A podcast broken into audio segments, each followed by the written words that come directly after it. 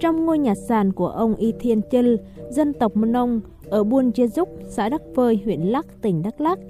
Điệu trưng bo nhịp nhàng, hòa cùng lời thầy cúng lúc trầm lúc bổng, mời gọi các thần linh về dự lễ. Hôm nay, gia đình ông Y Thiên Chil làm lễ kết nghĩa anh em với gia đình ông Y Nam Pan Tinh ở cùng buôn. Đây là đôi bạn thân thiết, quen biết nhau đã lâu. Vì muốn gắn kết quan hệ thân quen thành máu mủ họ hàng, họ đã thống nhất cùng làm lễ kết nghĩa.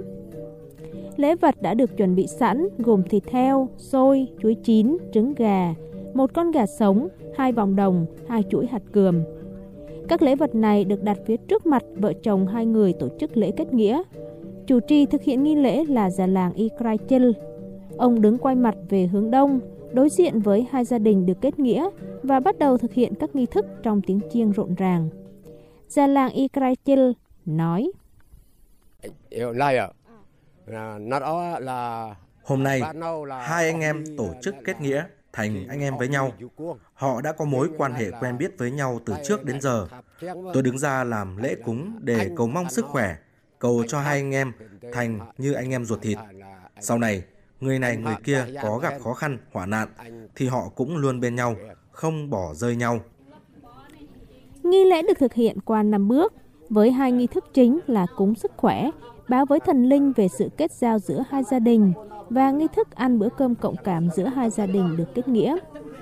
Đầu tiên, thầy cúng lấy con gà trống còn sống đặt lên phía trên chén rượu cần, nhúng chân gà vào chén rượu cần và quẹt lên trán hai cặp vợ chồng bảy lần.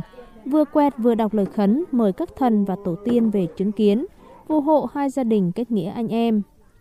Tiếp đó, thầy cúng nhổ tám cọng lông ở phần cánh gà, tiếp tục làm lễ cho từng người, rồi cài lên tai hai người đàn ông và cài lên tóc hai người vợ của họ.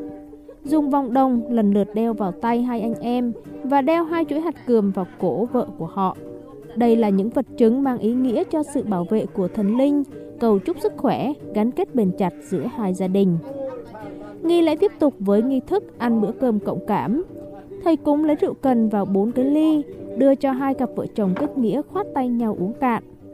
Tiếp đó, ông lại lấy lễ vật là các chén đựng xôi, thịt, trứng gà và chuối đã chuẩn bị sẵn, đưa cho hai gia đình được làm lễ, để họ cùng ăn và đút cho người anh em của mình ăn. Đây là sự đánh dấu cho sự gắn kết tình thân, sự chia ngọt sẻ bùi giữa hai anh em, hai gia đình. Trong suốt nghi lễ, nhịp trưng bo vang lên rộn ràng, các chàng trai cô gái múa bài múa chúc mừng và chứng kiến sự kết giao giữa hai gia đình. Từ đây, họ chính thức trở thành người một nhà, thân thiết như ruột thịt. Ông Inam Panting, người anh em kết nghĩa với gia chủ, chia sẻ. Đã kết nghĩa với anh em á, là thành anh em y như là anh em ruột cũng như là anh em à, ở dòng họ thân thiết đã kết nghĩa xong rồi á, là sau này á, giữa gia đình tôi với gia đình người bạn tôi là Y Thiên á, là cũng sẽ gắn bó với nhau rất là thân thiết, thường xuyên giúp đỡ khó khăn những cái gì khó khăn á, thì chúng tôi sẽ luôn luôn là có sẵn sàng là giúp đỡ với nhau bởi vì người người Mân Đông á, đã kết nghĩa là luôn luôn họ phải tôn trọng cũng như có sự đoàn kết chặt chẽ hơn nhiều nữa nữa. Kết thúc lễ kết nghĩa, mọi người tham dự cùng uống rượu cần, nhảy múa, trò chuyện và cùng chúc phúc cho những người được kết nghĩa luôn đoàn kết, gắn bó. Sau nghi lễ tại nhà ông Y Thiên Chil, một thời gian nữa, nghi lễ tương tự sẽ được tổ chức tại nhà của người anh em kết nghĩa là ông Y Nam Pan Tinh.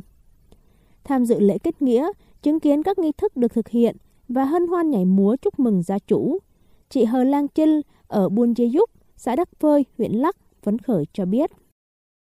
Đây là lần đầu tiên tôi được tham dự lễ kết nghĩa. Tôi cảm thấy nó rất quan trọng đối với dân tộc của mình và ờ, là một người trẻ sống tại đây thì tôi sẽ có trách nhiệm là phát huy, ừ, lưu giữ, truyền lại cho các thế hệ sau để cho mọi người thế hệ sau biết về tập quán phong tục của người dân tộc Mân Âu.